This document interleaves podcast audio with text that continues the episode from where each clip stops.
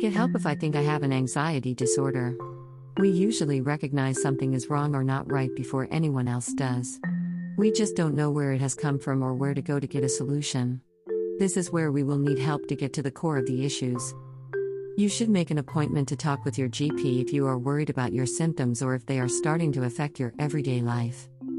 Your doctor will look at different things when deciding on your treatment. See the following Your diagnosis and symptoms. What options you have tried already. Your goals and preferences. Any other conditions you have. Talking helps you get started. Talking therapies. The service can be run by the local NHS trust or a non NHS agency, like a charity that works with a local trust. You can often self refer or ask your GP to refer you, or you may want to go private and not on your medical records. How are anxiety disorders treated?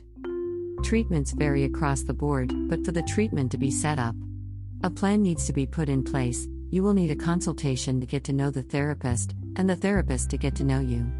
It's all done in a comfortable, safe environment. You can check what treatment and care that is recommended for anxiety disorders on the National Institute for Health and Care Excellence NICE website. NICE produce guidelines for how health professionals should treat certain conditions. NICE only provides guidelines for generalized anxiety disorder GAD and panic disorder. Obsessive compulsive disorder OCD and body dysmorphic disorder BDD post traumatic stress disorder, PTSD, and social anxiety disorder. The NHS does not have to follow these recommendations. We have described some of the treatments for anxiety disorders below.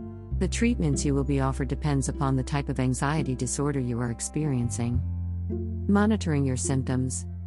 Some anxiety disorders, such as generalized anxiety disorder, GAD, may get better by themselves with no treatment at all after you have researched and educated and got advice from your GP.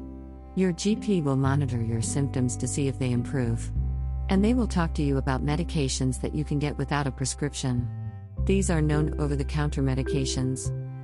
Individual non facilitated self help. This involves working from a book or a computer program. You will be supported by a trained professional. Written or electronic information based on cognitive behavioral therapy principles. Instructions to work through the material over at least six weeks. Very brief support from a therapist, such as a five minute telephone conversation. Individual guided self help. You should get written or electronic materials.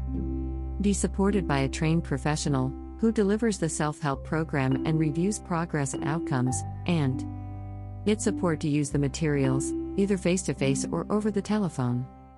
Psychoeducational groups. Psychoeducation means that you will learn about your symptoms and how to manage them. Your learning should be based on CBT. Get you involved. Include presentations from a trained professional. Include self help manuals. Have one therapist to about 12 people, and usually be six weekly sessions, each lasting two hours.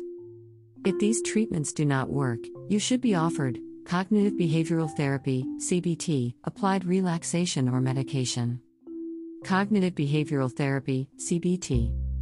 CBT helps you understand the links between your thoughts, feelings, and behavior. It can help you to find ways to overcome your anxiety by challenging negative thoughts and beliefs. Depending upon the type of anxiety disorder you have, you may be offered individual or group sessions. If you have a social anxiety disorder, you should not be offered group CBT sessions. Applied relaxation. Applied relaxation means that you will focus on relaxing your muscles in a certain way and at a certain time. For example, learning how you can relax your muscles so that you can fall asleep easier. A trained therapist will teach you different techniques to manage your situation. Depending on the anxiety that you have, you will usually get 12 to 15 weekly sessions, each lasting one hour. You will get less if you recover sooner and more if you need it. Short term psychodynamic therapy. This type of therapy focuses on the different forces in your life that are causing you problems. The aim is to look at, understand, and work through these difficulties, which may have begun in childhood. Your therapist will also help you to improve your social skills. This type of therapy is specifically used for people with social anxiety disorder. You will usually have up to 25 or 30 sessions, which last 50 minutes. The therapy will usually take place over a 6 to 8 month period. Exposure and Response Prevention ERP. This treatment is particularly used for people living with obsessive compulsive disorder OCD. Your therapist will encourage you to experience your obsessive thoughts and help you to manage them differently. They will build up the difficulty of each task. Eye movement desensitization and reprocessing, EMDR. This talking therapy is used mainly for people living with post traumatic stress disorder, PTSD. You will make eye movements while thinking about the traumatic event. EMDR helps make your brain deal with painful memories differently. So these can become less painful for you. Medications There are hundreds of medications that help with anxiety, but your GP would recommend you try a holistic approach before looking at the medication side of things. There is 100s, make sure you get the one that works for you, you might have to go through trial and error with them. Complementary therapies. Complementary therapies are treatments that are not usually part of mainstream NHS care. Some people find them useful for helping with symptoms of anxiety, such as yoga and hypnotherapy, massages, and breathing exercises. What if I am not happy with my treatment? If you are not happy with your treatment, you can talk to your doctor about your treatment options. Ask for a second opinion. Get an advocate to help you speak to your doctor. Contact Patient Advice and Liaison Service, PALS, and see whether they can help, or make a complaint. There is more information about these options below. Treatment options.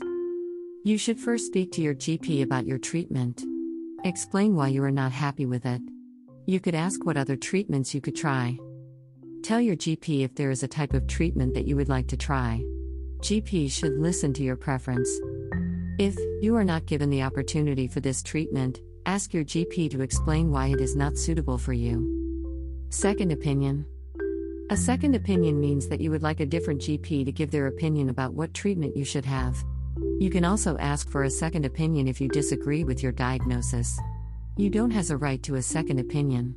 But your GP should listen to your reason for wanting a second opinion. Advocacy An advocate is independent of the mental health service. They are free to use. They can be useful if you find it difficult to get your views heard.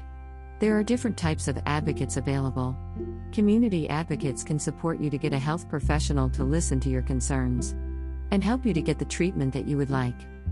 You can search online to search for a local advocacy service. Managing symptoms. What can I do to manage my symptoms? You can learn to manage your symptoms by looking after yourself. Self care is how you take care of your diet, sleep, exercise, daily routine, relationships, and how you are feeling. Lifestyle. Making small lifestyle changes can improve your well being and can help your recovery. Routine helps many people with their mental well being. It will help to give a structure to your day and may give you a sense of purpose. This could be a simple routine such as eating at the same time each day, going to bed at the same time each day, and buying food once per week. Breathing exercises. Breathing exercises can help to calm you when you are feeling anxious or having a panic attack. You will get the most benefit from doing the exercises if you do them regularly as part of your daily routine. Support groups. You could join a support group.